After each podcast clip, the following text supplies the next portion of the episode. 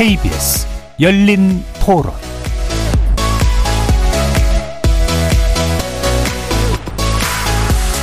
안녕하십니까. KBS 열린 토론 정준희입니다.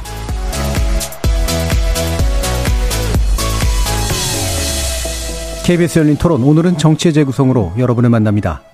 5월 임시국회 마지막 본회의가 내일 열릴 예정인데요. 윤석열 대통령이 국회로 돌려보낸 간호법 제정안 재표결을 두고 여야 간 신경전이 팽팽합니다. 또 전당대회 돈봉투 의혹에 연루된 윤관석, 이성만 의원에 대한 검찰의 체포동의 요구서도 내일 본회의에 보고되고 민주당 김남 민주당을 탈당한 김남국 의원에 대한 징계 안건도 회부할 예정이어서 민주당이 어떤 대응을 할지 주목됩니다. 6월 임시국회도 노란 봉투, 노란 봉투법 등 쟁점 법안이 줄줄이 대기 중이어서 여야 충돌이 불가피한 상황, 정치의 재구성 논객들의 눈으로 평가하고 전망해 보겠고요. 2부에서는 여당 최고위원 보궐선거 상황과 민주당 쇄신 움직임 관련 이슈 짚어보겠습니다. KBS 열린 토론 지금부터 시작합니다. 살아 있습니다. 토론이 살아 있습니다. 살아있는 토론, KBS 열린 토론.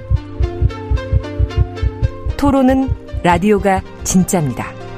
진짜 토론, KBS 열린 토론. 정치를 보는 색다른 시선, 정치의 재구성 함께 해 주시는 네 분의 논객 소개해드립니다. 먼저 이기인 국민의힘 경기도 의회 의원 나오셨습니다. 네, 안녕하십니까 이기인입니다.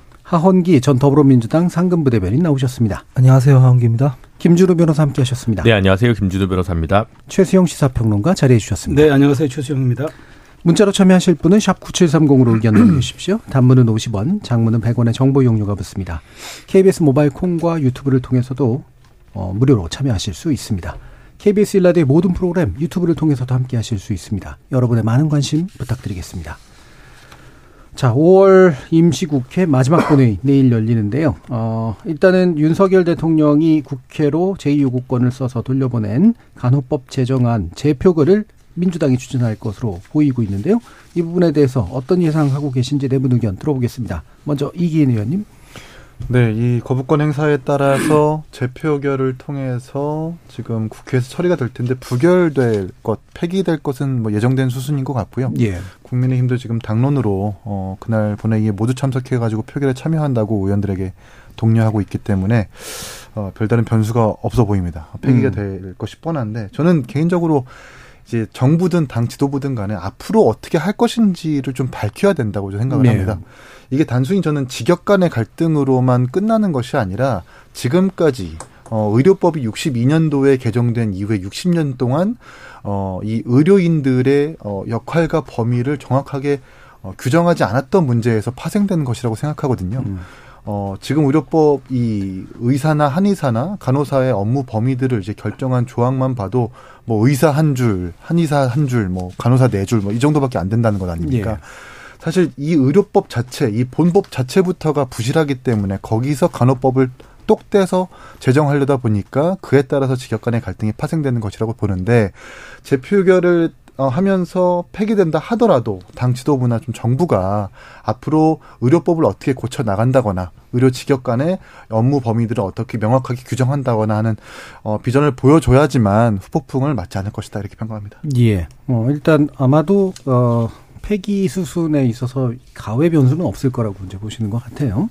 다만 이제 당정이 과연 이 부분을 그럼 이후에 어떻게 처리할 거냐 어, 여기에 대한 얘기가 안 보인다는 말씀이신데 하원기 부대변인 어떠세요?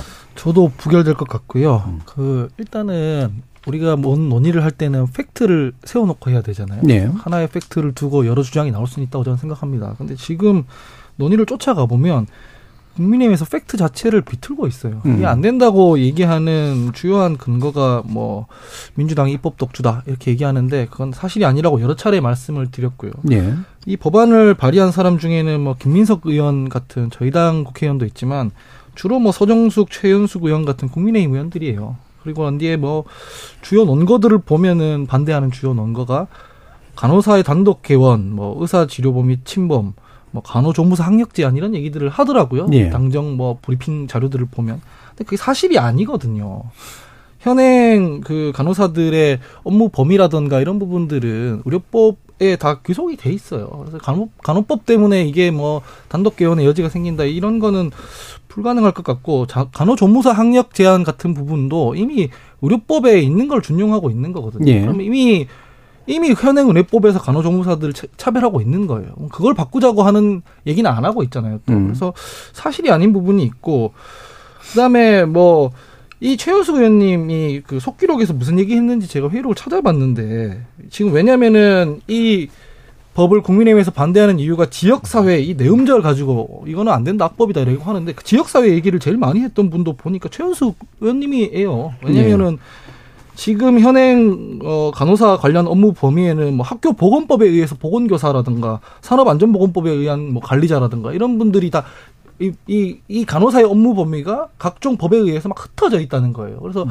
이러면 이제 지역사회에서 있는 이, 이 부분에 대한 걸 의료법에 담으면 의료 체계가 흔들릴 수 있으니까 간호법에 담아서 만들자 이런 얘기를 최원수 의원이 하더라고요. 네. 근데 지금 국민의힘에서는 그 네 글자 때문에 안 된다고 하는 거잖아요. 그래서 팩트를 좀 놓고 논의를 해야 이게 좁혀질 텐데 팩트 자체를 비틀고 있기 때문에 이게 더 이상 합의에 이룰 수가 없는 상황이 아닌가. 그래서 이런 상태라면 결국 부결될 수밖에 없을 것 같다고 예. 생각합니다. 예. 사실에 대해서 이제 계속 예, 그 사실이 뭔가를 다시 해명해 주셨는데 사실 차원과 평가 차원이 또 혼합돼 있는 부분도 있긴 한 것 같습니다. 예, 말씀 최수영 평론가님. 네, 네. 그러니까 저는 이제 이게 처음부터 논쟁적 사안이 된 게 이제 물론 뭐 저도 하원기 부대변인 쓰면 뭐 맞아요. 그러니까 그 당시 법 작년 1년 전에 통과될 때 국민의힘도 상임위에서 네. 일부 찬성 의견 낸 거 사실이고 그래서 넘어왔죠. 넘어왔는데 이제 이게 가다 보니까 이제 이 부분이 과연 그러면 이 의료라는 체계에서 간호사 만똑 띄어서 이게 법안을 만드는 게 이게 온당하냐. 그러다가 네. 이제 간호조무사들이 더 약자로 분류되는 간호조무사들이 참전하면서 이 문제가 약간 이제 직역 간의 갈등을 넘어서 가지고 약간 뭐랄까 이제 이 의료 사회에서도 계급적 약간 문제의 소지를 띄었거든요. 네. 그러면서 이제 이게 확전이 된 거죠. 그러면서 국회 앞에서 이제 뭐, 뭐, 뭐 삭발도 하고 시위도 하고 벌어졌는데 음. 그래서 결국 이게 이제 대통령이 이게 갈등 요소들이 정리되지 않았던 이런 법안들이고 사회적 수기 공론화 과정이 조금 부족했기 때문에 내가 거부권을 제2요구권을 내가 한다. 그래서 거부권 행사해서 예. 국회로 돌려보냈잖아요. 근데 그 이유가 문제죠. 여당도 분명히 중재안을 낸 걸로 알아요. 예. 그래서 이제 거기에 대해서는 일부 수용해가지고 이제 간호사들의 주장도 일부 수용해서 이제 냈는데 민주당이 한 자도 고치지 못한다고 이제 예. 얘기하면서 우리는 그대로 이 법안을 그대로 다시 그 제의하겠다. 그러면 이제 뻔한 거죠. 뭐 이건 뭐 과반 출석의 3분의 2 이상이 찬성이니까 그건 뭐 부결될 거는 뭐 예. 국민의힘이 갑자기 당론으로 찬성하지 않느나 그건 부결될 거 뻔한데 저는 그러면 이제 두 번째가 세 번째가 되는 거죠. 양곡관리법 아두 번째가 된, 된 거죠. 양곡관리법에 의해서 이제 간호법이 예, 예. 두 번째가 된 건데 자, 이제 이러면은 이제 저에 보기에 이제 남은 것들도 뭐 이른바 노란봉투법도 있고 그다음에 학자금 대출법도 있고 그다음에 방송법도 예, 줄줄이 예. 대기하고 있어요. 이러면 이제 국회 9월까지는 정말 개정 휴업입니다. 네. 이제 이렇게 된다. 그러면 이제 뭐 강성 이제 그뭐 강경 대결을 치달을 수밖에 없는데 자 이제 이게 총선 앞두고 이제 말하자면은 누가 더 많은 아, 그런 직역의 지지를 얻고 있느냐. 그 음. 표 계산도 사실은 깔려 있는 것도 사실이에요. 예. 그러다 보니까 이제 여야가 양보할 수 없는 건데 자, 그러면 언제까지 이렇게 할 거냐. 전 차라리 조금 더 솔직해졌으면 좋겠어요. 그래서 지금 여야가 대, 대표도 지금 대화 정책 토론 뭐 이런 얘기도 나오지 않습니까? 차라리 총선 공약으로 걸고 가는 것도 좀 방법이라고 봐요. 예. 그래서 더 이상 민주당도 이제 계속적으로 거부권 행사할 줄 알면서 이른바 덫을 놓는다고 우리가 얘기하잖아요. 거부권 대통령의 거부권 프레임에다 가져놓고 자 모든 불통 대통령 그 다음에 거부권 행사 대통령 헌정사상 연 네 번 국회 의사를 뭐 이렇게 거부했던 대통령 이런 식으로 몰아가려고 하는 것 같은데 네. 정치가 그러면 전안 된다고 보고 여당도 마찬가지예요. 지금 약간의 요즘 국정 기조가 조금 변화하는 것 같아요. 대통령실도 그렇고 조금 뭐 이제 기조도 좀 변화하고 그다음에 여야 간 어쨌든 정책 토론도 열리고 이제 물꼬들이 좀 튀어져 가니까 이걸 계기 삼아야지 이런 식으로 무한 정쟁에 무한 경쟁, 무한 정쟁 그다음에 총선에만 몰입하는 이게 표 계산에만 빠져버리면 저는 정치는 다 실종되고 민생은 정말 도탄에 빠질 수밖에 없어요. 맨날 이재명 대표 좋아하는 그 민생 얘기인데 그래서 저는 김기현 대표도 여기에는 무한 책임이 있는 거고요. 왜 대통령 지지율은 올라도 국민의힘 당 지지율은 거기에 따라가지 못하는지 이 부분도 그래서 그런 점에서 고민해 봐야 된다는 측면에서 이미 이건 거부권 행사된 된 거고 민주당이 제2요구권을 다 그러니까 다시 그대로 그대로 이제 그 법안을 어, 제 심의하지 않고 더 올리겠다고 하니까 그렇다면 이건 뭐 결과는 뻔한 거고 이렇다면 저는 이건 정말 이거는 다, 다람쥐 챗바퀴 도는 굴레 빠질 예. 수밖에 없기 때문에 여야가 이, 런 부분에 대해서는 저는 더 이상 나머지 세 번, 네 번 법안 이렇게 가면 안 된다고 봅니다. 그러니까 예. 지금 해법을 찾아야 돼요. 예. 그러니까 이렇게 이제 거부권이 계속되는 덫을 놓는 상황이라고 이제 표현을 하셨는데 또 여당도 이제 제대로 된 어떤 정책 논의 없이 이제 이걸 또 무조건 거부 쪽으로 좀 밀어붙이는 이런 대결이 그러니까 결국에는 이제 각자에게 유리할 것이다라는 셈법이 작동하는 건데 둘 중 하나는 틀릴 거 아니에요? 어떻게 될지 모르겠습니다. 네. 네, 저는 초기 검경 수사권 조정 예. 개혁 관련 논의랑 좀 비슷한 것 같아요. 예. 검찰과 경찰이 실제로 경찰이 1차 수사를 상당히 많이 하는데 그걸 법제화하자고 하니까 반대를 하고 그러다 보니까 민주당 안이 더 뾰족하게 나오고 음. 그 양자가 이제 1당 2당이 대화를 안 하다 보니까 이제 저 멀리 가버리고 또 검경 수사권 조정 나중에 보면 어 상당히 또 민주당 안이랑 비슷한 안이 예를 들면 곽상도 의원이나 뭐 이런 그 국민의힘 의원들 따로 발의해 놓은 안들은 또 있고 그러니까 네. 실제로 진, 어, 진지한 정책적 논의나 현실을 반영한 법안 논의는 안 하고 이제 정쟁으로 휩싸이면서 근데 국민들 입장에서는 그럼 내가 뭐가 달라지냐라고 네. 할때 별로 달라지는 게 없으니까 관심이 없어지고 정치에 대한 혐오가 더 증가되고 이제 그런 약간 그래서 스스로 어, 양당 모두 플러스 마이너스를 실제로 세기가 되게 어려워지는 그런 사태로 좀 저는 많이 갔다고 생각하거든요. 음. 지금도 마찬가지입니다. 그러니까 음, 그 시민사회나 시민단체들 특히 이제 에서는 지금 입법 청원했던 내용은 간호인력 인권법이라고 흔히 이제 얘기하는 간호사 1인당 환자 수를 몇 명으로 법정화하자. 그렇게 해서 어, 빠지는 환자에 대한 혜택이나 그리고 의, 어, 간호 인력 인력의 어떤 그 태움 문화를 구조적으로 만들어냈던 그 많은 환자를 돌봐야 되는 의무에서 벗어나게 하자. 이렇게 되면 그 논의가 하면 이제 간호사들의 이제 근무 환경은 좀 좋아질 것이고 환자들도 좀 나아질 거고 근데 병원의 수익성은 좀 나빠질 것이고 그런 부분들이 이제 논점이 될 수 있잖아요. 근데 지금은 뭐가 달라지지?라고 국민들이 이제 생각을 하다 보니까 큰 쟁점이 국민들 입장에서는 아닌 거죠. 의료 네. 현장에서 보기에는 현실이랑 뭐가 달라지는 건데라고 하면 약간 법의 경계에 있거나 탈법적으로 운영되던 어, 간호사의 자의적인 어떤 음, 뭐 뭔가 주사를 갑자기 놓는다든가 뭐 체열을 한다든가 이런 부분들이 합법의 영역으로 들어오는 거다. 왜 아무것도 달라지는 게 없다 보니까 관심 사항에서 멀어지고 있는 것 같아요. 그래서 오히려 이제 이 문제 자체보다는 이후에 여야가 이런 핑퐁 싸움 어떻게 할 거냐를 중심으로 저희가 이제 논의를 할 수밖에 없게 되는 건데 그래서 저는 이 문제와 관련해서 뭐 부결은 확실하다고 다들 얘기하시니까 그렇다고 한다면 실제로 간호 인력들의 어떤 숫자 그리고 대표적인 장롱 면허가 돼버린 간호사 자격 과 관련해서 어떻게 현실을 바꿀 것인가는 안을 좀 더 선진적으로 내는 당이 국민들한테 이 쟁점에 있어서 좀 지지를 더 받지 않을까. 예. 지금 예. 있는 것 가지고 자꾸 지역사회 네 글자 가지고는 이른바 그 뭐 이데올로기라고 할까요? 뭐 어쨌든 여론 지형에서 누군가 선취해 나거나 우세를 표하기는 좀 어렵지 않을까 이런 생각입니다. 예. 유튜브에서 나대로님이 정치공학도 정치공학이지만 후보일 때 간호법 통과 약속했는데 말 바꾼 게 더 문제 아닐까요? 라는 말씀 주셨는데요. 어, 공약집에는 이 내용이 없었고요. 대선 기간은 이제 대한간호협회 간담회를 열 때 간호법을 제정하겠다는 정도 이제 약간 추상적인 약속이었죠. 이런 부분들에 대한 언급은 있었던 것으로 확인이 됩니다. 자, 간호회 수건이 잘 이루어질 수 있도록 3당에서 법안 발의를 해서 정부가 여러 조정을 해서 어, 대안을 마련하고 있는 것으로 알고 있고 국회로 오게 되면 공정과 상식에 합당한 결과가 도출될 수 있도록 하겠다. 이 정도의 이제 내용이었던 것 같습니다. 그래서 이거 가지고 이제 누가 더 잘했고 누가 더 못했냐, 누가 더 올바르고 누가 더 사실에 가깝냐 이 논쟁을 하면 물론 이제 어, 잘잘못을 가리는 도움은 되는데요. 어, 아까 정치공학 언급이 좀 나왔습니다만 이게 이제 반복될 거라서 최소영 평론가님도 말씀 주셨던 것처럼 이게 노란봉투법 문제 바로 오고요. 음. 방송법 문제도 조만간 올 것 같고요. 어, 그래서 이게 진짜 아까도 제가 궁금했던 것처럼 둘 다가 이익인 상황이 있는 건가? 어, 이런 궁금증이 사실 좀 들거든요. 네. 예, 어떠세요? 그러니까 지금 보면은 그 뭐 제가 추상적으로 지지율 얘기할 그러니까 뭐 예. 양당 그러니까 양당이라든가 지금 대통령 지지율 놓고 보면은 그 사실 중, 중도가 이렇게 놓고 보면 한 30, 30% 정도 이른다고 보는 게 네. 대략적인 추세예요. 그러면은 지금 이렇게 양당이 보면은 이렇게 그 민주당은 네, 그러니까 이어서 지금 또 방송국까지 네 개 법안을 해서 연이어서 계속 본회의에 직회부하겠다. 그러니까 바로 거대 여당의 힘으로서 수적 우위를 통해서 직회부한다. 자, 그러면 이제 이게 저는 이제 9월까지 이게 계속 이어질 거예요. 6월 국회 이제 그다음에 9월 정기 국회까지 이게 이어질 텐데. 자, 그러면 저는 지지층들은 똑같아요, 반응은. 네. 그런데 정말 이제 총선에서 이제 이제는 10개월도 채 남지 않은 총선이지 않습니까? 그러면 여기 총선에 정말 그 캐스팅 보트가 되고 스윙 보트가 되고 항상 그다음에 키를 갖고 있는 그러면 중도 30%가 어떻게 이 법안에 대해서 저는 전 얘기하냐. 그러니까 저는 야, 여당도 이런 부분에 대해서 제가 한번 지적하고 싶은 거는 무조건 대통령의 거부권을 요청했어요. 대통령 거부권 행사했어요.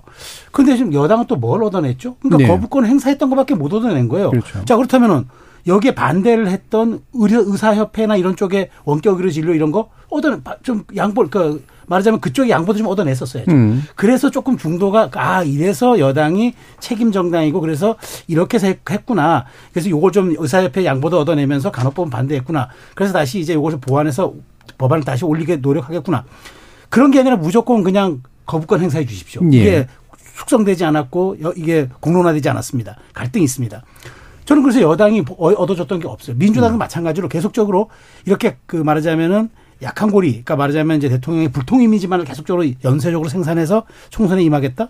저는 그것도 지지층 강화만 도움이 되지 중도층들은 정말 어떤 것이 내 삶에 이익이 되는지 보고 하는 사람들이거든요. 예. 이분들은 노무현 대통령을 지지했다가 이명박 대통령을 지지했다가 박근혜 대통령을 지지했다 문재인 대통령을 지지하는 예. 그 중도층이기 때문에 그래서 저는 지금부터 민주당이 저는 이걸 다시 거여의 힘으로 나머지 두 개 법안도 똑같이 지켜부 상정에서 간다? 저는 전략적으로 온당하지 못하고 여당도 반대하겠죠. 그런데 누가 더 전 여기에서 대안적인 이야기를 통해서 여론전을 통해서 네. 중도에게 설득해내느냐. 저는 이게 남은 관건이라고 봐요. 네. 국민들은 정확하게 봅니다. 그래서 이게 무조건 그렇게 말하자면 직회부하고 뭐 그다음에 거부권 행사 요구하고 거부권 행사하고 이런 식으로 가는 거는 무한 정쟁인데 자 그렇다면 누가 더 정말 정확하게 총선 전략까지 연대 연결시켜서 이걸 보느냐 저는 이것을 중도에게 우리가 어떤 식으로든 이것이 대안이라는 것을 설득할 수 있는 여론전 누가 더 잘 전개하는가 저는 그게 달렸다고 보는데 예. 그 여론전이 말로 되는 건 아니잖아요. 예. 컨텐츠와 솔루션이 있어야 음. 되는 거 아닙니까? 그래서 그런 부분들을 저는 당내 당내에서 이런 것들을 정확하게 지금 도출해내는 게 저는 오히려 급하지 않을까 싶어요. 무조건 힘으로 직회부하고 거부권 행사하는 거 이건 쉬운 쉬운 순환이죠. 근데 음. 조금 더 세련되게 접근하는 정당. 그게 저는 이 승패를 가를 것이라고 생각합니다. 예. 어떠세요? 양당이야 뭐 어, 서로 이익을 못 얻을 거라고 생각을 하지만 음. 우리가 이제 프로세스를 좀 살펴봤을 때 민주당은 뭘 하는 것처럼 보이잖아요. 음. 이게 뭐 검경 검경 수사권 조정안 때처럼 막 밀어붙이는 게 아니라 실제로 법사위에서 60일 지날 때까지 숙려하고 명분을 만들고 뭔가 법안을 내고 이게 뭘 하는 것처럼 보인단 말이죠.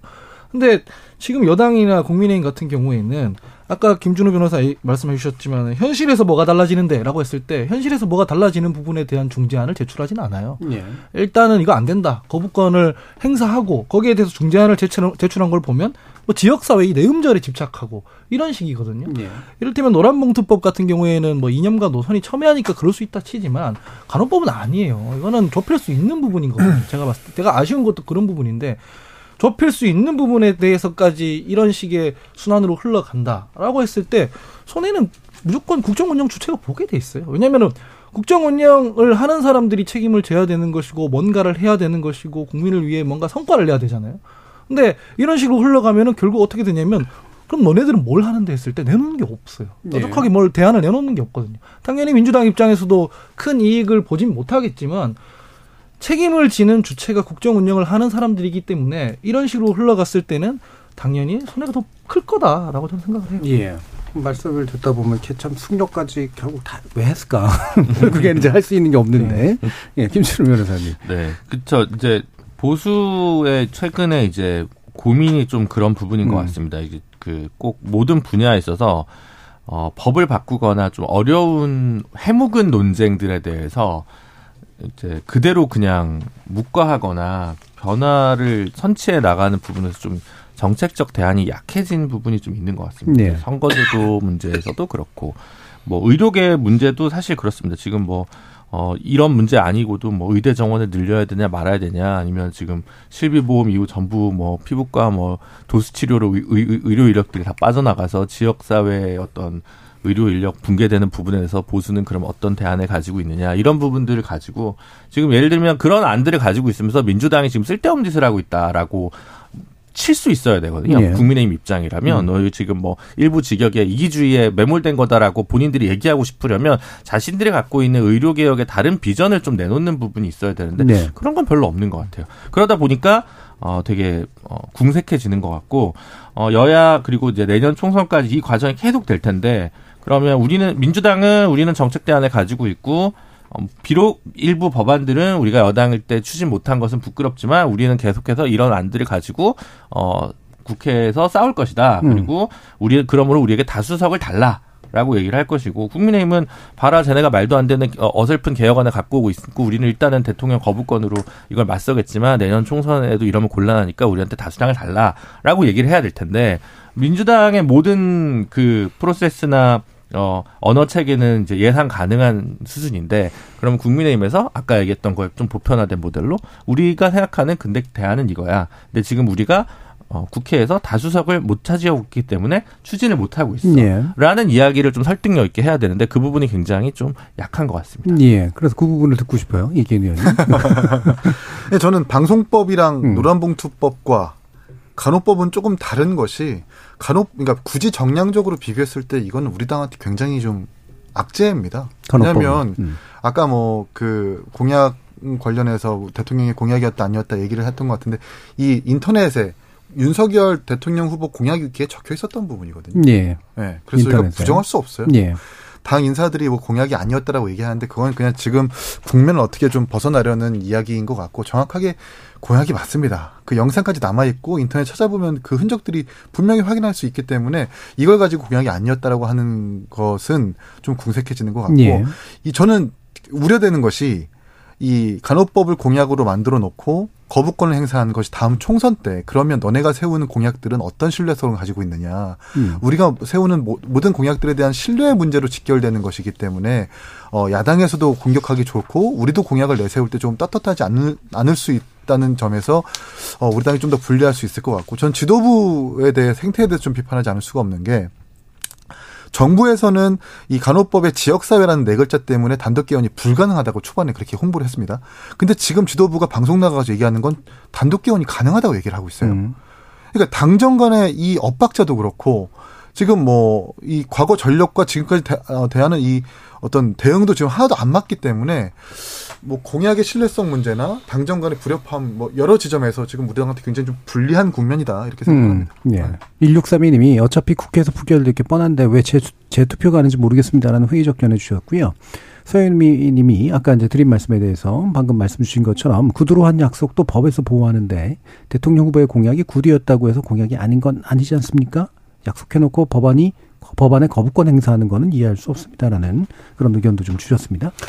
제가 저 첨언 하나 저는 하나 네. 하고 싶은 게 솔직히 말씀드리면 뭐 저도 그렇지만 저도 지방에 노무가 아 80대 후반 노무가 계시거든요. 네. 혼자 계시기 때문에 고령화 사회 특히나 이렇게 급속한 고령화 사회에서 의사의 정말 지시 없이도 조금 말하자면 간호사의 재량이 네. 들어간 의료 행위가 필요해요. 음. 정말 그건 필요한 건 사실이에요. 왜냐하면 불안한 어, 아들들의 그, 그 자, 자식들의 마음들을 네. 그게 집안 홀로 계신 분들, 그러니까 비록 제뿐만 아니라 여러 그 분들이 여러 수요가 많을 거예요. 그리고 지금 원격 의료에 대한 거 여러 가지 또 요구도 많단 말이에요. 그러니까 근데 지금 무조건 저는 이제 국힘이 국민의힘과 여당이 이거를 반대만 해서 될 문제냐? 저는 그게 아니라고 봐요. 예. 오히려 주요 지지층인 고령화된 연령층에서는 이 부분에 대한 수요가 음. 많고 요구가 있는데 음. 그럼 언제까지 이 법에 대해서 이제 말하자면은 뭐 간호법 그 물론 대안을 냈지만 그렇게 말하지 말하자면은 의료 의사 쪽에 저 의견만 많이 국민의힘 쪽이 들어준다라는 여론에 딱그 말려버리면 헤어날 길 없을 거예요. 그러니까 저는 네. 매우 유연하게 대처해야 한다. 그러니까 말하자면은 이 법이 이제 내년에 다시 이제 물론 이제 이렇게 제 그러니까 뭐제 다시 한번 제 의결되는가 예. 제부그뭐제그 그 뭐랍니까 국회 이제 회부되는 과정이 예. 예. 뭐 결국은 이제 뭐 부결되겠지만 저는 음. 이 부분에 대한 후가 이런 데 대해서는 그, 그 여러 가지 영향에 대해서는 국민의힘이 좀 준비를 해야 될 것 같아요. 그래서 음.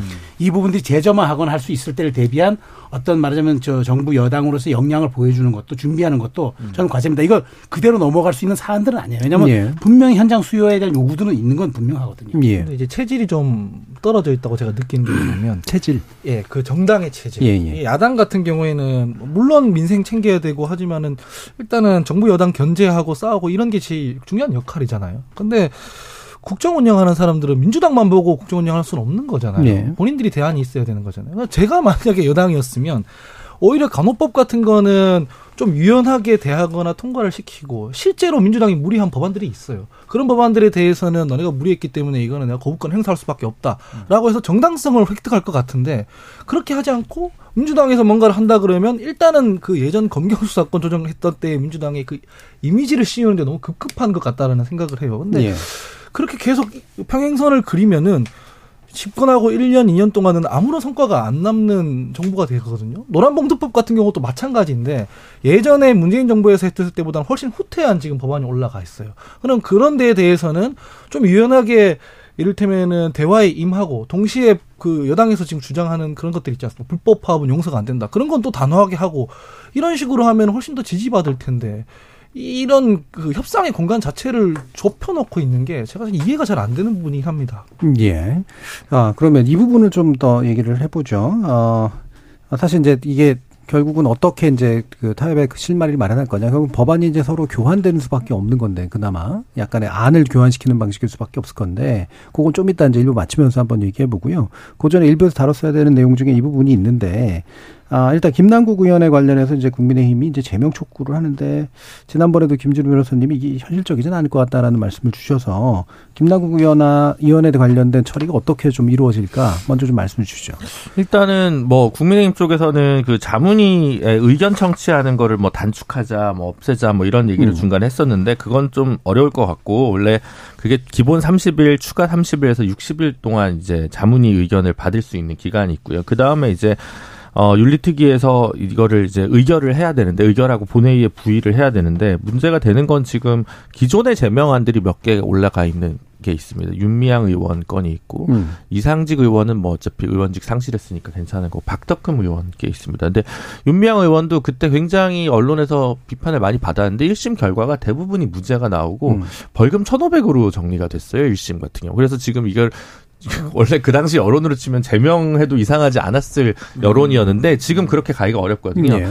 그거에 비추어 보면 나머지 건들이랑 비추어 보면 이걸 신속히 먼저 심지어 제명안으로 이거를 좀 처리하기는 좀 쉽지 않을 것 같습니다. 그래서 네.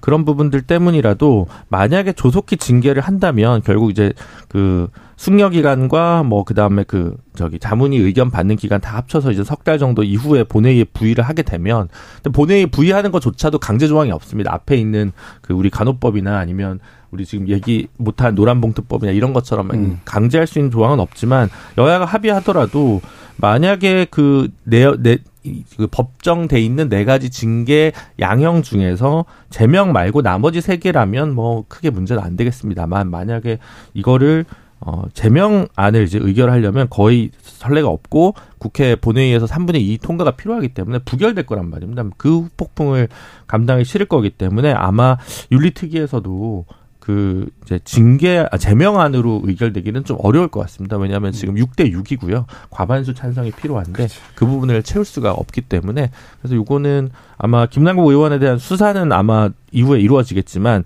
윤리특위 혹은 국회법에 따른 징계는 아마 음, 국민 여론은 좀 다를 수 있겠습니다만 30일 내 출석 정지라는 그 세 번째로 중한 징계안 정도로 통과되는 것이 법률적인 입장에서 보면 무리 없는 수준인데 음. 정무적 선택을 양당에서 어떻게 할지는 조금 더 지켜볼 문제가 아닌가 싶습니다. 예. 이게 이제 정무적 선택으로 이제 제명을 의결한다거나 뭐 이렇게 가는 게 굉장히 어려울 거나 네. 굉장히 지켜볼 수밖에 없는 건데 국민의힘에서는 왜 이 카드를 들었을까?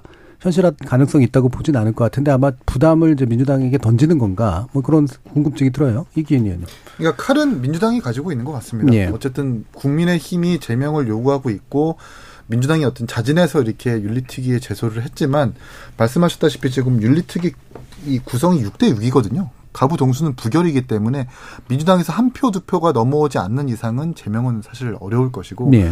어, 대단한 결단이 있지 않은 이상은 그냥 뭐 출석 정지 30일 그리고 공개 사과 정도로만 그칠 수 있을 것이고 전 그것마저도 앞에 38건의 어, 계류된 안건들을 먼저 좀 처리하자고 나오는 걸 보면 상당한 시일이 걸려가지고 아주 음. 나중에 나중에 처리될 것이다라고 보기 때문에 제명은커녕 이게 좀 많은 국민들에게 잊혀질 정도의 시간을 좀 더 두고 나서 징계가 처리될 것 같다라는 생각을 합니다. 그런데 저는 이제 이게 내년이 총선이라서 대부분 징계안 이런 식으로 유야무야 넘어가잖아요. 음. 하지만 음. 민주당 입장에서 보면 적어도 30일 출석 정지 내지 공개 사과, 뭐 경고 여기에 대한 징계안조차 처리 안 하고 내년 총선을 맞는 것은 내로남불 프레임에서 굉장히 본인들이 덫으로 들어가는 늪으로 들어가는 문제이기 때문에 어좀 다른 제명 외 다른 징계 사유, 징계 양형을 무조건 채택해서 추진하는 것이 민주당 민주당으로서는 지금 감당해야 될 몫이 아닌가 싶습니다. 예.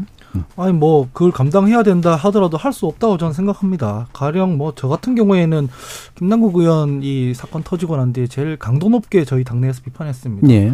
사실이 뭐 의원직 사퇴하라는 말을 제일 먼저 했거든요. 근데 자기 양심에 따라 의원직을 사퇴하는 거랑 규율이 규율에 따라서 징계를 하는 건 별도의 층인 거죠. 네. 우리 사회 아니 우리 문명이 그 사람이 사람 징벌하는 데 있어서 너랑 나랑 합의해서 얘 처벌하자. 지금 뭐 민중이 화났다, 여론이 안 좋다 이렇게 하진 않잖아요. 조사를 하고 정해져 있는 규정과 근거에 따라 하게 돼 있는 거지 않습니까? 그래서 이 보수야말로 사실은 이런 법적 절차를 되게 중요시하는 집단이지 않습니까? 지금 뭐 민중이 화가 났다 이게 아니라 이 보면은 국회법에는 윤리특위의 그 윤리심사 자문위원회 두 개 돼 있고 거기서 이제 결정해서 해당 의원한테 통보하고 본회의 부위에서 이제 표결하게 돼 있거든요. 근데 처음에 그런 것까지 다 생략하자고 했단 말이에요. 네. 불가능한 일입니다. 국회법을 위반하는 거라서. 그래서 실제로는 저는 김남국 의원이 정치적 책임을 지고 사퇴하면 제일 좋다고 생각을 하지만 이게 조사해서 제명하는 것까지 가면은 지금 국회에서 그러면 지금 상태에서는 신문 보고 제명해야 되는 상황입니다. 예. 그럴 수는 없는 거잖아요. 그래서 이 부분에 대해서는 윤리특위에서 제도와 절차에 따라서 정해지는 수순대로 가는 게 좀 맞다고 생각하고요. 본회의에서 만약 의원들이 양심에 따라 뭐 표결을 했는데 제명이 아니다. 그러면 민주당이 그로 인해서 받아들여야 할 부담은 받아들여야 되는 문제인 것이고 이 부분에 대해서는 이게 정무적으로 뭐 정치적으로 이렇게 할 문제는 아니다라고 생각합니다. 오 별도로 코인 문, 가상화폐 문제라든가 뭐 돈봉투 문제라든가 민주당이 이걸 당 내에서 어떻게 다루느냐 그 태도는 별도로 가져가야 되는 거죠. 예. 윤리특위는 제도다 이렇게 분, 분간, 분간해서 좀 말씀드리고 싶습니다. 예. 최선 네. 민주당의 고민이 바로 여기 있는 예. 거죠. 그러니까 사실은 김남국 의원을 안고 김남국 의원이 아 이제 물론 지금 당을 떠나 있는 상태지만 당을 떠나 있는 상태지만 어떤 식으로든 끝까지 내년 총선까지 의원직을 유지하며 살아가는 것은 민주당의 큰 부담일 겁니다. 왜냐하면 음. 그것이 갖고 있는 이른바 유형 무형의 어떤 그런 부정적인 영향은 계속 있을 수밖에 없는데 그렇다고 이제 지금 사실 보니까 오늘 윤리, 민주당 윤리심판원장도 인터뷰에서 그런 음. 얘기를 했더라고요. 국회의원 자격 사실 문제가 있다고 본다. 음. 좀 그거는 뭐 그렇게 보는 건 맞는데 그렇다고 지금 기대할 수 있는 거는 김남국 의원의 자발적 사퇴? 그거밖에 없는 거지 여기에서 이제 가게 되면은 이제 국회 표결로 가야 되는 거잖아요. 최종적인 네, 네 번째 가장 높은 징계 수인 의원직 어, 제명이 저는 그렇지만 이 부분에 대해서는 민주당이 이제 어떤 식으로든 출당가 당을 떠났다고 해서 하는 게 아니라 어떤 뭐 선언적이라도 뭔가 하나의 저 조치들이 별도로 있어야 돼요. 뭐 자정 그러니까 자성에 대한 얘기들이 당의 공식적인 입장으로 한번 나오 나오면서 이 부분에 대해서 뭐 김남국 의원이 이제 앞으로 뭐 어떤 어떤 길을 가더라도 우리가 우리 당은 이렇게 하겠다라는 뭐 그런 어떤 뭔가 유세 그렇게 나와야지 이게 윤리 국회 윤리위원회로 가면 김 김준우 변호사 얘기한 대로 저는 제가 보기에 의원직 제명될 가능성 전 거의 없다고 봅니다. 예. 시간 끌다가 결국은 이제 뭐 출석 정지 최장 저는 30일 정도로 예상하는데 현실적인 그 그렇다 그러면 김남국 카드라는 건 계속 살아서 총선까지 운영이 될 테고 그건 공천을 주든 안 주든 문제가 아닐 거라고 좀 봐요. 그래서 저는 이 부분에 대해서 민주당이 꼬리 끊었다, 꼬리 잘랐다. 아 이 저 김남국에 나갔으니까 우리가 뭐 할 수 없어요. 라고 얘기할 게좀 아니라고 보는 거죠. 그러니까 이에 정말 상응할 수 있는 어떤 정치적인 퍼포먼스를 한번 하고 가는 게 맞고 김남국 의원에 대해서는 사실 이제는 이 여기에 대한 처벌은 윤리 국회 윤리특위에서의 결정이 따를 수밖에 없는 상황이니까 음. 저는 여기에 대해서 민주당이 그 안는 부담은 또 우리 저저 그, 부대변인 얘기한 대로 마찬가지로 좀 봐요. 그래서 여기에 대해서 민주당은 이제 김 김남국 카드를 안 그러니까 김남국 카드가 그냥 총선 때까지 살아 있다라고 생각하면은 저는 이재명 대표가 그 말하자면은 총선 구도를 짜는데 굉장한 좀 부정적 영향이 있을 것 같아서 이재명 대표의 이를테면 나중에 불출마 선언까지도 저는 어, 정치적인 고려를 생각한다 그러면은 그런 식의 좀 약간 큰, 큰 어떤 어, 큰 퍼포먼스로 이것을 좀 가야 하는 그런 상황도 오지 않을까. 저는 그렇게 예상합니다, 사실. 예.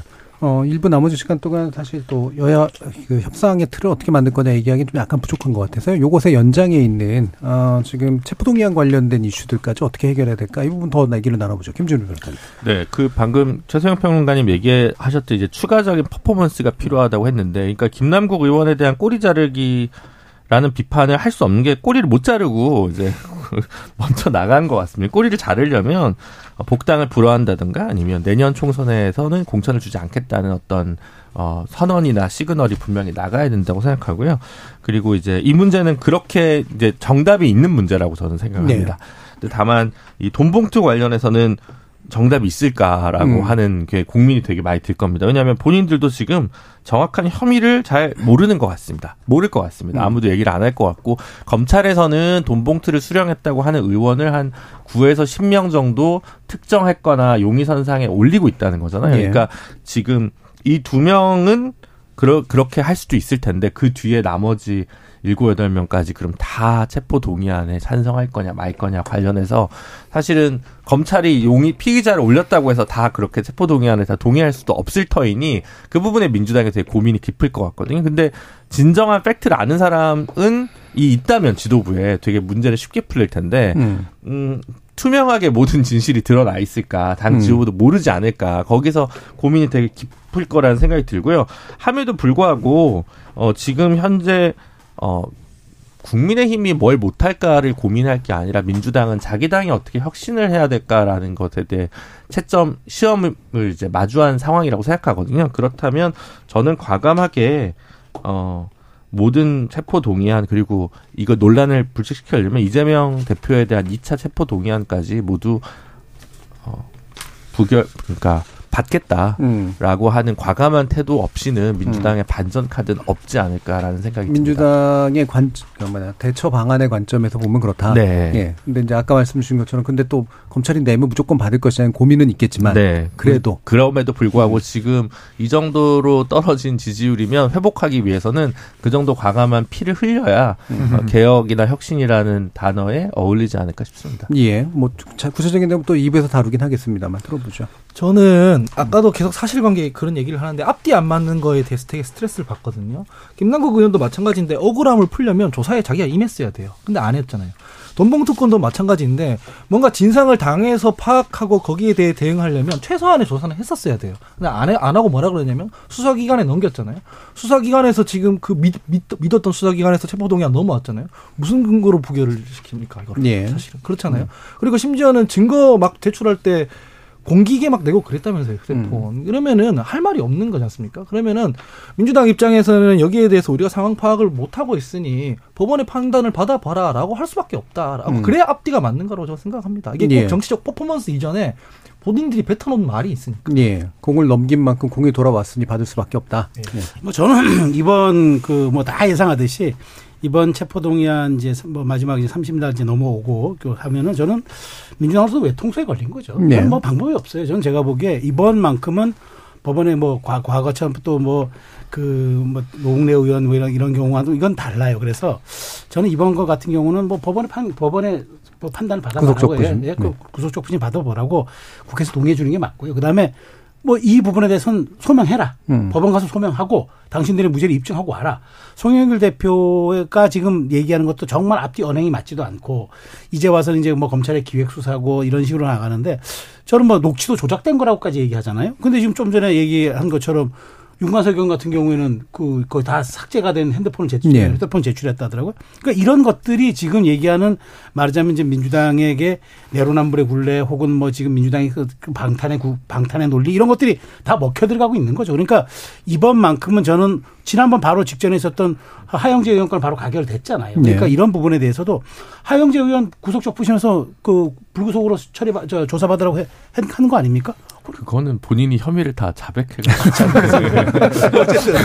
네. 예. 그래서 지금 뭐 꼭 간다고 바로 구속되는 게 아니니까. 예. 전 그렇다면은 법리적으로도 뭐든 그 법원의 수사를 지켜, 그러니까 검찰의 수사를 지켜보겠다고 했으니 저는 법원에 가서 자기들의 입장을 소명하는 게 맞고 여기서 더 이상 만일 뭐 민주당이 뭐 자발적 투표로 권유하겠습니다마는 그럼에도 불구하고 부결로 나왔다. 이거는 사실은 음. 저는 그거는 감당이 어려울 거라고 봐요. 그래서 저는 이거는 외통수에 걸린 사안이라 그냥 어, 당에서 쿨하게 그다음에 두, 그, 이거는 오히려 민주주의의 여러 가지 지금 드러난 의혹만으로는 결국 민주주의의 여러 가지 질서를 정말 심대하게 위배한 것이므로 법원 판단을 맞는 게 예. 갖고 오는 게 저는 타, 우리는 타당하다고 생각한다 이렇게 입장 정리를 하는 게 오히려 깔끔합니다. 그러니까 예. 여기에 대해서는 더 중원부원하는 건 오히려 저는 그건 패, 패 착이다 이렇게 생각해요. 음, 이기는 사실 당론이 아니라 자율투표에 맡기기로 결정했기 때문에 이거는 음. 뭐 가결될 겁니다. 음. 근데 이제 속내는 좀 복잡하겠죠. 예. 이제 부결됐을 때는 지금 코인 악재까지 겹쳤기 때문에 어 민심의 어떤 악재를 맞을 것이고 가결되면 노웅래 혹은 이재명 당대표와의 형평 문제를 누군가 분명히 제기할 수 있을 겁니다. 음. 비명계 입장에서는 그 부분도 그렇고 지금 어, 이 돈봉투의 가장 핵심적인 인원인 이 송영길 대표가 자꾸 이상한 발언을 하고 있어요. 오늘도 페이스북에 뭐라고 했냐면 그 태영호 녹취와 이 이정근 녹취를 음. 비교했을 때 뭐가 더 중하냐 이러면서 윤석열 대통령을 수사해야 된다 뭐 이러고 있거든요. 예. 이 지금 자기 본인들이 스스로 지금 계속해서 민심을 악, 더 악화시키고 있는 형국이라서 음. 이런 것들을 느낀다면 미, 느끼는 민주당의 의원들이 있다면 아마 좀더더 가결될 수 있는 확률도 좀더더 더 높여지고 있는 건 아닌가라는 생각을 하게 됩니다. 예.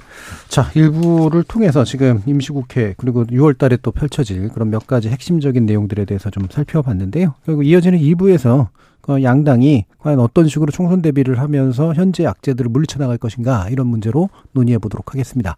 여러분은 지금 KBS 열린 토론과 함께하고 계십니다. 토론은 치열해도 판단은 냉정하게 복잡한 세상을 바꾸는 첫 걸음은 의외로 단순할지도 모릅니다. 평일 저녁 7시 20분 당신을 바꾸는 질문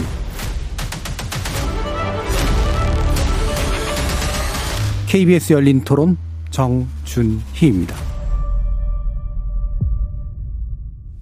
정치의 재구성 2부 최수영 시사평론가, 김주루 변호사, 하원기 전 더불어민주당 상근부 대변인, 그리고 이인기 국민의힘 경기도의회 의원 이렇게 네 분과 함께 여야 문제 한번 짚어보도록 할 텐데요. 일단 여당 국민의힘 음, 오늘과 내일에 걸쳐서 최고위원 보궐선거 후보 등록을 진행하고 다음 달 9일에 전국위를 소집해서 보궐선거를 실시할 예정이라고 합니다. 그런데 어, 아직 공식적으로는 누가 하겠다라고 나선 사람은 없는 것으로 나타나고 있는데요. 어, 실제로 그런가? 왜 그럴까? 라는 부분을 얘기를 좀 나눠봤으면 좋겠는데, 이거는 이기는 의원님 얘기를 먼저 한번 들어볼게요. 네. 지금 오늘 첫날인데 원외 인사 두 명만 지금 접수했다고 예. 하더라고요. 정동혁 의원님이랑 그 정청래 의원님, 아 정청래 아니죠? 누구? 네, 정청래 의원님 하기는 어렵죠. 한분 더 계신데 기억이 예. 좀안 나는데. 본인은 다시 본인은 다시 등록 안 하세요? 지난번에 떨어졌는데. 너무 관심이 천하영인이 어, 출마 안 하겠다고 밝힌 바 있기 때문에 잘 별로 관심을 두지 않고 있고요. 예. 어쨌든 뭐 후보자 기근 현상이라고 할 정도로 이렇게 좀 어, 특정 인사가 잘 뭐 부각되거나 거론되지 않고 있는데 학습 효과겠죠. 음. 지난 전당대회에서 이제 어, 정부와 대통령의 의중이 어떤 후보에게 있느냐에 따라서 당락을 갈랐기 때문에 당 내에서도 의원들이 혹은 원외에서도 어, 이 의중이 어디에 있는가를 평가하면서 그걸 학습했기 때문에 아마 나서는 것을 좀 꺼려하는 것 같고요. 그리고 좀 제가 취재를 해보니까 예. 당 내에서 이렇게 뭐라 그럴까요? 이렇게 좀 추대 형식으로 가는 모양새인 것 같아요. 음. 왜냐하면 지금 당과 정부가 그렇게 높은 지지율도 아닐 뿐더러 아직까지 이, 이 지금 이 선거 자체가 어, 최고위원회 설화와 이런 이러, 이러저러한 문제 때문에 생긴 것이기 때문에 여기서 또 경쟁적인 구도로 흘러가면 이게 또 당의 악재로 적용될 수 있다라고 판단해가지고 추대 형식으로 가는 모양새입니다. 음. 어, 좀더 지켜봐야 될 것 같아요. 예. 네. 김준우 변호사님. 글쎄, 저는 뭐 마찬가지 얘기인데 점지되지 않으면 나서지 말자라는 분위기로 언지를 받지 않으면 나서지 말자. 예. 보안해동 하지 말고 경거망동 하지 말고 가만히 음. 있다가 이제 누군가 있을 것이고 결국 그분이 되는 것이 맞겠다라고 생각하는 게 아닐까 싶습니다. 그래서 어 이제 그래서 뭐뭐 뭐 어떻다라고 얘기 참 드리기는 없고 참 안타까운 것 같아요. 왜냐하면 이런 약간 어 집권 여당이 어 용산의 어떤 여의도 출장소적인 모습을 보여주는 대표적인 행태로 기록되거나 기억될 여지가 크다는 점에서 좀 애석한 것 같고요. 어쨌든 당 자체에서 보면 바깥에서 보면 그래도 뭐 이용호 의원이라든가 아니면 뭐 충청권 의원이라든가 뭔가 좀 당의 다양성을 좀 담지할 수 있는 얼굴이 새로 들어가는 것이 제일 좋지 않을까 하는 생각입니다. 예. 지금 이제 정동희 작가 그리고 천강정 전 국민의힘 1차 전당대회 최고위원 후보 이렇게 두 명이 이제 원외연서로서 등록을 마쳤다고 하는데요. 정천이네요. 그래서 약간의 헷갈림이 있었을 것 같습니다. 예, 죄송. 예, 예. 그 저는 이제 이렇게 생각이 돼요. 뭐 사실 이번 선거가 이번 최고 최고위원 보궐선거. 그래서 누가 그 어떤 분이 된다고 쳐요. 그래서 그분이 얻을 게 뭐가 있을까요? 예. 저는 전혀 이거는 뭐 우리가 이제 흔히 얘기하는 정치적 장사라고 음. 보면 뭐 이건 흥행이 안 되는 장사예요. 그러니까 네. 이래서 이용호 의원은 뭐 당에서 당직 하나 받고 얼른 지금 빠진 거 아닙니까? 음. 그러니까 저는 이제 30일 내일까지죠. 내일까지 이제 후보 등록을 받고 아니면 재공고를 할 수도 있다고 하는데 재공고 퍼포먼스를 갈 건지 그런 건 저는 저는 차라리 저는 이게 어차피 투표도 ARS로 전국 80만 당원들, 그러니까 이게 저 전국 최고위원들 해가지고 아주 전국위원들 해서 ARS 돌리는 거기 때문에 기본적으로 이건 뭐 지도부가 그냥 차라리 솔직하게 낙점하는 게 맞다니까 저는 지금 뭐 이 저게 뭐 이철, 이철규 사무총장 같은 분은 이제 뭐 아, 이게 우리가 뭐 공산당단을 추대하면 되겠냐 뭐 이런 음. 얘기도 얘기, 얘기도 음. 하고 예. 일각에서는 아 그래도 우리가 뭐 단수 추대는 없다 얘기하는데 오히려 그렇게 얘기를 하는 것이 저는 제가 보니까 그런 가능성이 매우 높기 때문에 이제 그렇게 가는 것 같아요. 그래서 네. 그리고 누가 태용호 의원의 또 후임이라는 또 그 말하자면 뭐 이게 좀 뭐 그렇게 썩 그렇게 네. 자랑스러운 것도 아니고 그러니까 여러 가지 그리고 저는 제가 보기에 더 약간 그, 그 꺼리는 것이 그럴 거예요. 만일 돼요. 되는데 지도부가 되잖아요. 얼떨결에 지도부가 됐는데 예컨대 내년 쇄신 쇄신 공천한다. 음. 거기 물갈이 대상이 될 수도 있고 그다음에 네. 아니면은 본인들이 악역을 맡아야 해요. 그러니까 네. 저는 정치적으로 전혀 이건 남는 장사가 아니에요. 그 타이틀을 1년간 가졌다고 해서 누가 그렇게 기억해서 그분을 처음에 저 정식 선거에서 지도부에 입성한 것도 아니기 때문에 그래서 아마 다 꺼릴 거예요. 그래서 더군다나 또 뭐 설령 하고 싶은 분들이 있다. 예를 들어서 영남권 의원 중에서는 하고 싶은 분이 있을 수도 있어요. 그런데 그래 봐야 영남당이랑 꼬리표만 또 당에선 달기 때문에 음. 차라리 조율해서 그 차라리 이제 분배해서 뭐 이렇게 임명하는 게 낫지. 음. 추대하거나 이런 식의 하는 게 낫지. 이걸 괜히 부담 가게 하는 것보다는 저는 그게 낫다고 보고 저는 내일 30일까지 모르겠습니다. 저는 없으면은 뭐 재공고보다는 차라리 이제 단수 추대해서 가는 게 네. 저는 이거 가지고 괜히 해봤자 해봤자 국민의힘이 뭐 쇄신했다, 뭐 국민의힘이 혁신했다 이런 소리 안 나올 겁니다. 그러니까 차라리 네. 오히려 그냥 드라이하게 가는 게 전 나쁘지 않을 거라고 생각해요. 음, 음. 뭐 세분 의견 다 비슷할 것 같은데요. 저도 뭐 비슷해요. 뭐 가만히 있으면 중간은 간다 이런 것 같아요. 그게 뭐냐면은 내가 당 지도부에 도전할 때는 뭐 한 세 가지 정도 이유가 있는 거 아니겠습니까? 아니면 내가 당을 윤석열 대통령을 뒷받침하기 위해 뭐 좀 잘 이끌어 보자 이런 정치적 신념이 있을 수 있고, 근데 그거는 안 된다는 게 지금 발견됐잖아요. 대통령실의 그림이 더 세다 이게 발견이 네. 된 거고, 두 번째로는 앞에 이기인 의원님처럼 메시지가 있는 경우 이 지도부 이렇게 가면 안 된다. 내가 가서 좀 한번 상쇄해 보자 이런 경우인데 중앙위나 이런 데서 이제 인준될 리가 없을 음. 거고 그럼 세 번째는 이제 최수영 평론가님 말씀해 주신 대로 정치적 이익이 남느냐 예. 이런 문제인데 두 분만 징계를 받았지만 지금 최고위원들 보면 조수진 최고위원이라든가 이 뭔가 활동을 하면 할수록 계속 손해만 보고 있는 상황이라는 거죠. 그냥 조용히 가서 자기 지역구 닦는 게 훨씬 나은데 음. 괜히 내가 중앙에서 뭔가 말실수가 하나 나오면은 오히려 정치적 데미지를 더 크게 입는 거 아닌가. 이게 예. 내가 도전해야 되는가라는 생각에서 에이 가만히 있으면 중간이라 가는데 굳이 뭐좀 이 나서지 말자. 음. 이렇기 때문에 이게 후보들이 안 모이는 거 아닌가라는 생각이 듭니다. 예. 그래서 말씀들을 모아 보면 결국 언지를 받지 않는데 나서는 건 바보 되는 일이다. 두 번째로는 총선 때 왜 부담스러운 지도부를 왜 하느냐. 그다음에 그런 여러 가지 면으로 봐서 정치적으로 그냥 내 앞길 찾는 게 낫다. 이렇게 일단 요약은 되는데 그래서 안 나오시는 겁니까? 아니 제가 당의 여면 의원님들 여쭤보니까 과거에는 지도부는 곧 총선 공천이 사실상 보장됐는데 네. 지금은 그런 분위기가 절대 아니랍니다. 음. 왜냐하면 총선 가까이 와서 어떤 비대위나 혁신위에서 정말 말씀하신 대로 물갈이 공천이나 쇄신의 어떤 기조를 펼쳐버리면 당장 그 지도부부터 이 표적의 대상이 될 수 있기 때문에 네네. 네. 그게 부담스러워서 안 하고 차라리 그 시간에 지역구 가서 지역구 활동하는 것이 훨씬 더 대비하는 것이다라고 판단하는 것 같더라고요. 예. 그게 좀 중요하게 주요하게 작용한 것 같습니다. 예. 도의회 의원은 상관없지 않나요? 내년 출마 계획이 없는 걸로 알고 있는데. 칭찬으로 듣겠습니다. 예, 뭐, 네, 맞습니다. 그러니까 이거 이는 사실 그 천하용인 이제 이렇게 지금 그 이렇게 말하자면 네이밍이 된 것처럼 네.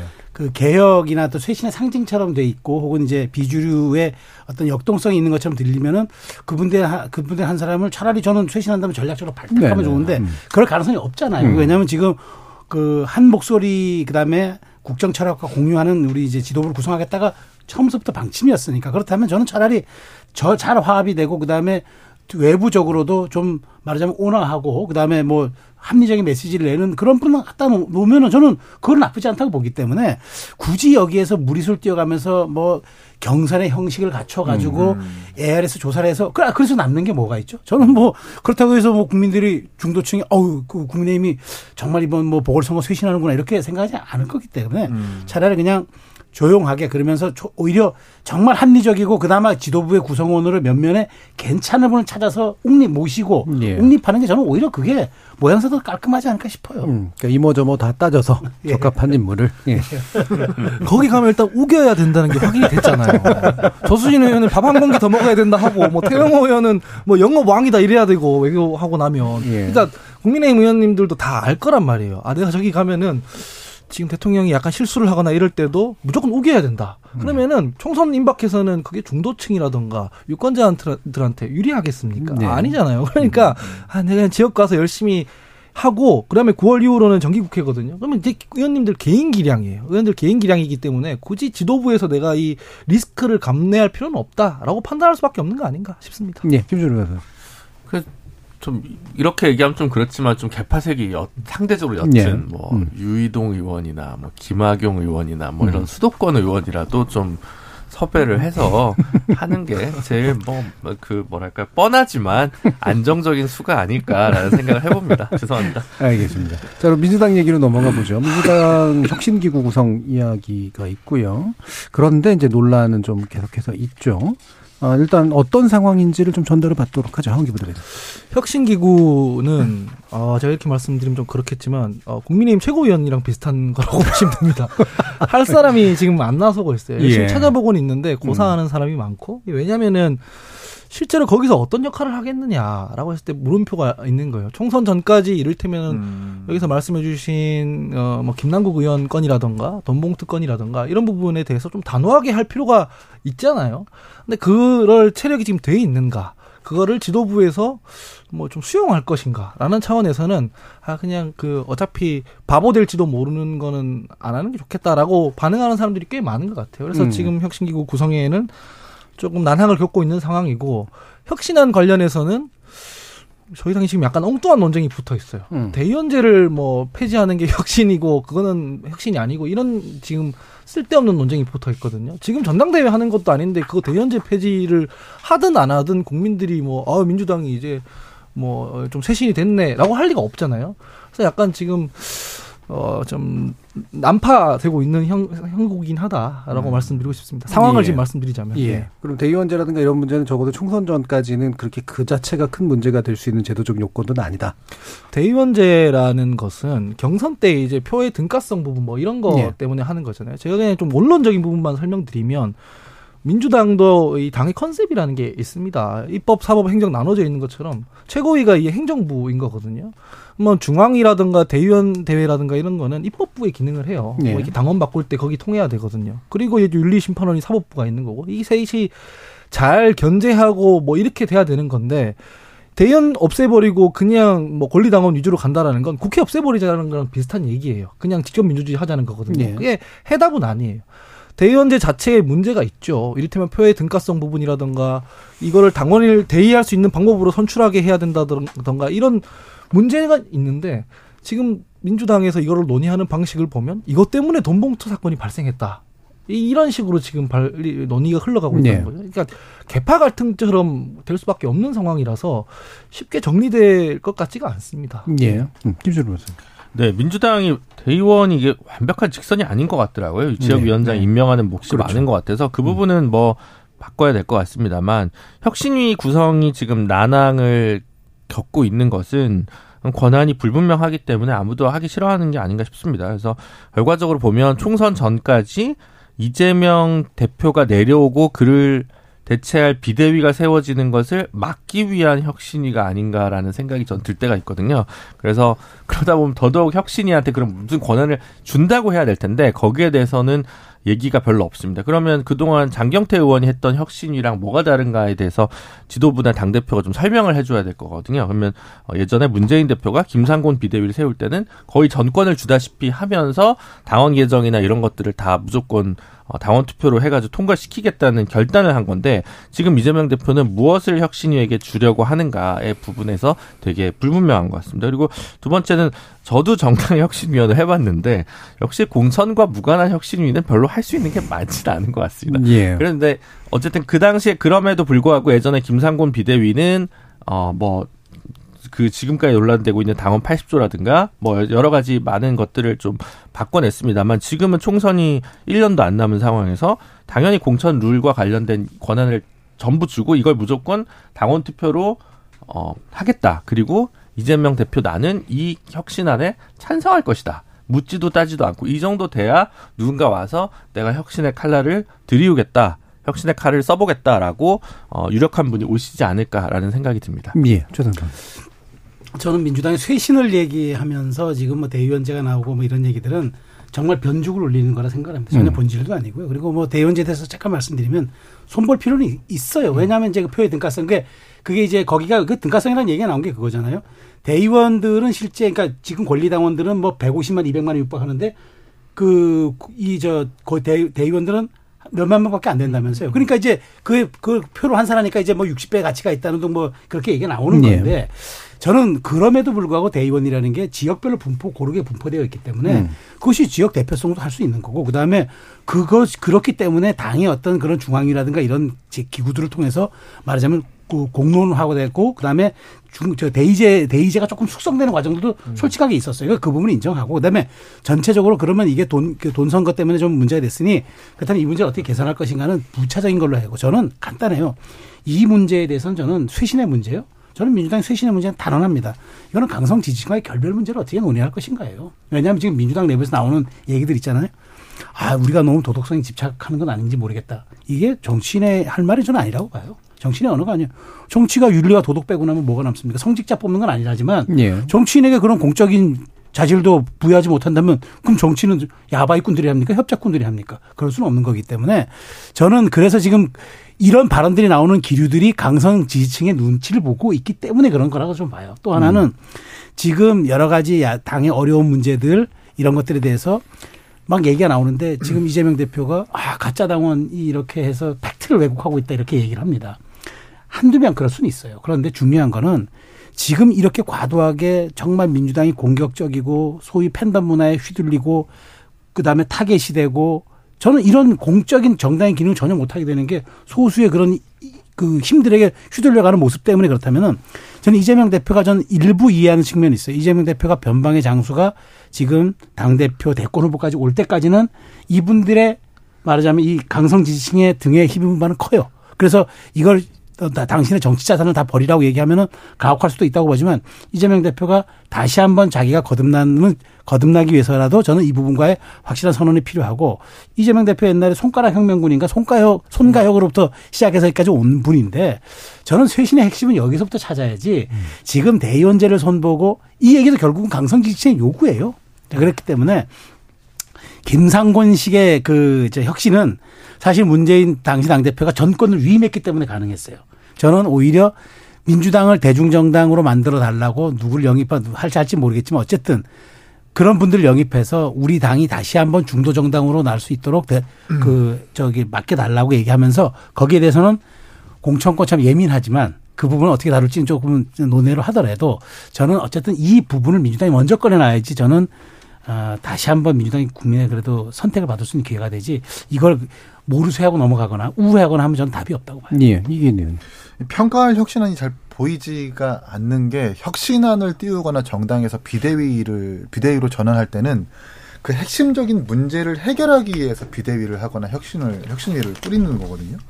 근데 지금 장경태 의원이 이제 주축으로 한 혁신안을 보면 그냥 갑자기 대의원제를 고친다든지 아니면 혁신안을 보니까 60대 1에서 20대 1의 비중으로 줄이고 1대1로 뭐 대의원과 권리당원의 비율을 그렇게 맞추겠다.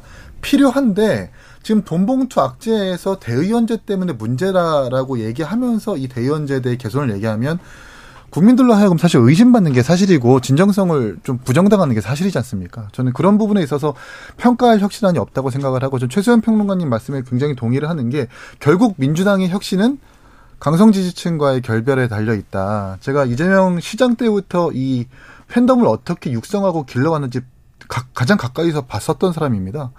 맨 처음에 이제 카페트라고 해서 카카오 스토리, 페이스북, 트위터 모임으로 시작했습니다.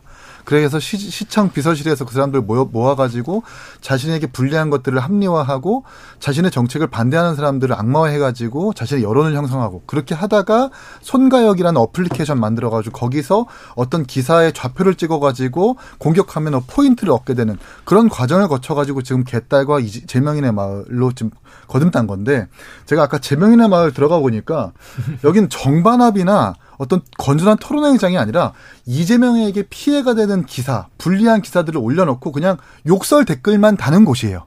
그런 그런 사람들만 모여 있는 것이 사실 이재명 재명이나 마을인데 그런 사람들을 지금 지지의 기반과 동력으로 삼고 지금 이재명 대표가 나아가고 있는데 혁신위에서 이걸 다뤄야 된다고 생각을 합니다. 과거 노무현 대통령께서 자신의 강성 지지층한테 계몽하고 설득하고 일갈했던 그런 순간들을 좀 떠올리면서 민주당이 이런 것들을 다시 되찾아야 되지 않나 생각을 합니다. 예. 네. 뭐 얘기 좀 더 해보죠. 되게 어려운 얘기인데, 그러니까 일단 두 개가 필요한 것 같아요. 하나는 문재인 정부에 대한 평가가 필요한 거고요. 두 번째는 2020년 총선 이후에 2022년 대선까지 2년 동안의 기간에 민주당의 운영 이 두 가지를 좀 평가를 해야 될 것 같거든요. 사실 민주당 입장에서는 그러니까 문재인 정부가 사실은 시작과 함께 뭐 소득주도 성장이라든가 한반도 평화라든가 이렇게 야심차게 예, 추진했던 부분들을 열심히 했습니다. 성과가 이제 뜻한 바대로 나오진 않았지만 그걸 가지고 문책하는 뭐 국민들이 아주 많은 것 같지는 않았습니다. 적어도 그리고 조국 장관 임명과 관련해서 뭐 많은 문제가 있었지만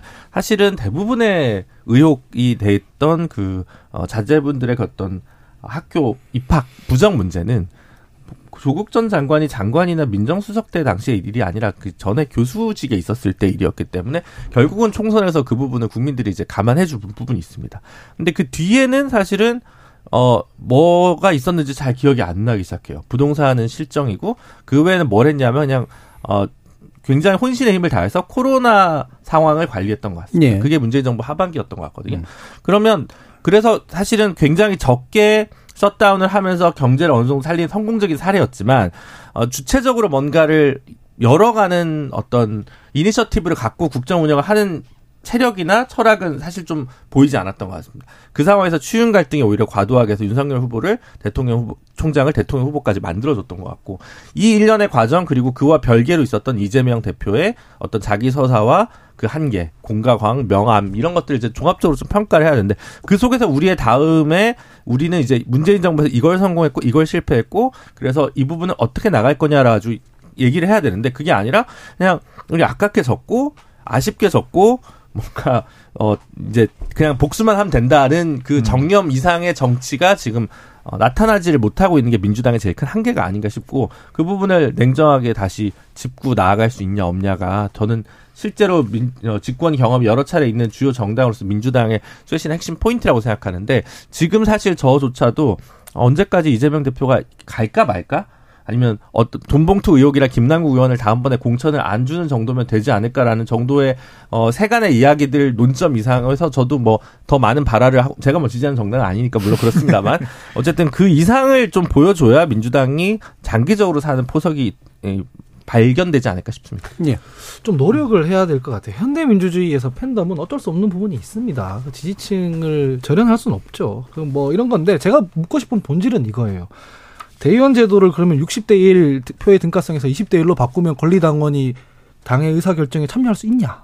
없거든요. 왜냐면 늘 전당대회가 있는 게 아니고 늘 권리당원 전당원 투표가 있는 게 아니에요. 그걸로 되는 게 아니거든요. 애초에 이 대의원이라는 것 자체가 아까 최성 평론가님 말씀 잘해 주셨지만 노무현 대통령께서 지역주의 극복하려고 동교동기한테 욕먹으면서 만든 거거든요. 지금은 그때보다 당원이 늘었으니까 이거 폐지하자. 아니에요. 지금도 호남이랑 수도권에 편중돼 있어요, 당원은. 제가 말씀드리는 건 이런 부분입니다. 옛날에 이재명 대표께서 그 문파라고 하는 분들한테 이 공격을 받을 때 뭐라고 했냐면 천명 차단하니까 조용해지더라고 했어요. 100만 명 중에 1000명 차단하니까 본인도 이런 이게 폭탄이 이제 없더라라고 했거든요. 그 말은 바꿔 말하면 다수가 아니라는 얘기예요. 이게. 그러면은 100만 명쯤 되는 그 당원의 총의를 어떻게 모을지에 대해서 고민을 해야 되잖아요. 그래야 팬덤이라든가 즉 적극적으로 의사를 표현, 표현 하는 사람들한테 안 끌려갈 수 있는 거잖아요. 돈을 좀 쓰면 됩니다. 왜냐하면 당원 명부는 당원 당만 갖고 있기 때문에 한 달에 한 번이든 일주일에 한 번이든 정기적으로 그 중에서 표본을 뽑아가지고 정기 분포에 맞는 그 여론이 나오는지 여론조사라도 한번 해볼 수 있는 거거든요. 예. 근데 그런 걸 전혀 안 하고 있다. 당원 대상의 조사를 말씀하시는 예, 거죠. 왜냐하면 음. 그건 여론조사 기관에서 할 수 있는 게 아니거든요. 예. 그러니까 100만 명한테 지금 이 기술이 발달한 시대에 그 정도도 안 하면서 게시판에서 올라오는 걸 보고 난 뒤에 이게 당원의 여론이다라고 하는 게 얼마나 낙후돼 있습니까? 음. 예. 그리고 그 극단적인 표현 몇 개만 보고 저 당은 팬덤에 휩쓸리는 정당이고 뭐 개딸의 정당이다 하는 것도 얼마나 오버입니까? 예. 저는 민주적 절차를 우리가 어, 어떤 방식으로 지금 지킬 수 있는지에 대해서 좀 기본으로 돌아가서 고민할 필요가 있다. 이거를 자꾸 개파 투쟁의 어떤 그 지렛대로 이용하려 들지 말고 예, 예. 라고 좀 말씀을 드리고 싶은데 그런 거에 별로 관심이 없는 것 같더라고요, 당이. 말씀을 당해 드리고 싶은데. 예, 당해 드리고 싶은데. 네. 자, 저, 저는 이제 네. 이재명 대표가 현재 당 대표고 그다음에 또 어쨌든 뭐, 그 유력한 대권 주자 중에 또 현재까지는 한 사람이고 자, 그러면 저는 여기서 당의 쇄신도 같은 방점이 찍혀 있다고 봐요. 그러니까 이 찍혀야 한다고 봐요. 뭐냐면 저는 노무현 대통령의 발언 중에 저는 저도 평생 갖고 가슴에 이제 새기고 하는 게 하나 네. 있어요. 이게 뭐냐면 정치인은 원칙 없는 그 승리보다 원칙 있는 패배를 당해야 한다. 네. 그게 맞다고. 그러니까 지금 저는 이재명 대표 자꾸 원칙 없는 승리를 하려고 하는 거예요. 근데 원칙 있는 패배를 한번 당하더라도 저는 그게 승리가 될 수 있는데 이재명 대표는 무조건 승자 어떤 만능주의에 빠져 있는 것 같아요. 그래서 저는 이번 쇄신도 마찬가지예요. 본인이 내려놓고 본인이 설령 이거는 내가 좀 내려놓고 많이 좀 양보하고 내가 조금 여기선 좀 지는 듯한 모습이 있더라도 던져놓을 때 저는 이재명 대표가 살 수 있는 것 같은데 지금 보면은 이미 강성 강성 지지층에 대해서도 그, 그 이원욱 의원 사건 때 뭔가 이게 왜 조작된 당원이다라는 식의 그런 이야기들 왜곡돼 뭐, 뭐 팩트가 조작됐다는 얘기들 예. 그런 얘기들이 저는 신호가 된다고 봐요. 그리고 음. 그러다 보니까 우연찮게도 우연히 농촌 봉사활동 가서 수박 먹는 사진 하나가 개딸들에게 보내는 시그널이다. 뭐 이렇게 지금 언론에서도 굉장히 관심이 있었잖아요. 결국 이 그런 사진 하나가 이재명 대표를 바로 그런 논쟁으로 끌어들이는 것들이 이재명 대표가 바로 경계해야 될 일들이다. 예. 그래서 저는 쇄신의 출발은 결국은 이 부분부터 저는 시작해야 되는데 자꾸 이 부분을 겉도는 것 같아서 저는 다시 그래서 노무현 대표가 노무현 대통령께서 얘기했던 대로 원칙 있는 패배를 당하는 게 오히려 맞다. 예. 그러니까 문제가 있다고 생각되는 집단이 왜 문제가 있는지 어떤 점이 문제인지 그리고 어디까지가 문제인지를 명확하게 얘기할 수 있어야 되는데 사실 이게 되게 어설프게 그냥 그 그냥 용어 가져다가 쓰는 경우들이 되게 많잖아요. 그게 또 당사자들한테는 굉장히 상처가 될 수도 있고 그런 어려운 일인데 사실 또 갈라내기도 되게 어렵고 발라내기도 어렵고 그죠. 예, 그래서 마지막으로 이인 의원님 말씀 들어보겠습니다. 얼마 전에 그 CBS 노컷뉴스 의뢰로 이 여론조사 전문기관 아랜서치가 조사한 중앙선거관리위원회 여론조사 심의원회 홈페이지에서 확인할 수 있는 여론조사에 따르면 예. 지금 당, 민주당 지도부보다 혁신위에 전권을 줘야 된다라고 하는 그 조사에서 찬성이 45%, 예. 반대가 39%. 그리고 그 중에서 좀 제가 주목하는 거는 민주당 지지층한테 70%의 찬성을 나오더라고요. 예. 그러니까 이제 민주당 지지층도 지금 안에서 이 지도부로는 지금 안 된다라고 지금 평가를 하고 있는 것 같습니다. 음. 어, 이런 부분들을 좀 이재명 당대표가 이제 좀이 길을 아마 무시할 수 없을 것이고 이 혁신안을 어떻게 갖고 갈지를 당 지도부에서 좀 고심을 해야 된다 이렇게 생각합니다. 을 예, 민주당 지지층이 그 부분에 대한 우려를 분명히 있다. 예, 예 그뭐 최소영 변호사님이랑 김준우 변호사님 했던 얘기를 종합적으로 말씀드리면 음. 사법 리스크고 이런 건 다 겪어가지고요. 지금 국민들은 당신들은 주권자가 아니라고 판단했다. 그런데 왜 그거를 성찰을 안 하고 자기들이 옳다고 하느냐 이 얘기를 묻고 있다고 생각해요. 그래서 아까 말씀하신 거는 문재인 정부에 대한 뭐 성찰이고 최성평론가님은 후보로서에 대한 그 패배 성찰이고 이런 것들 그 기본으로 좀 돌아갈 필요가 있다라고 생각을 합니다. 예. 자, 이영일님은 국민의힘이 정강 목사 선절 못하듯 민주당은 강성 지층 버리기 어렵지 않을까 싶다라는 의견 주셨고요. 박민호님은 정당 지지자들을 맨날 비판만 하는 욕쟁이처럼 일반화하는 거 곤란하다고 봅니다. 극단적인 의사표현은 신고하거나 추천 댓글을 달지 않는 식으로 자정적인 의사표현도 합니다. 일방적으로 욕하는 사람들은 일부입니다라는 의견도 주셨습니다. KBS 열린 토론 정치의 재구성 이것으로 모두 마무리하겠습니다. 오늘 함께해 주신 이기인 국민의힘 경기대 의원, 하헌기 전 더불어민주당 상근부 대변인, 김주루 변호사, 그리고 최수용 시사평론가 네 분 모두 수고하셨습니다. 감사합니다. 감사합니다. 감사합니다. 지금까지 KBS 열린 토론 정준이었습니다.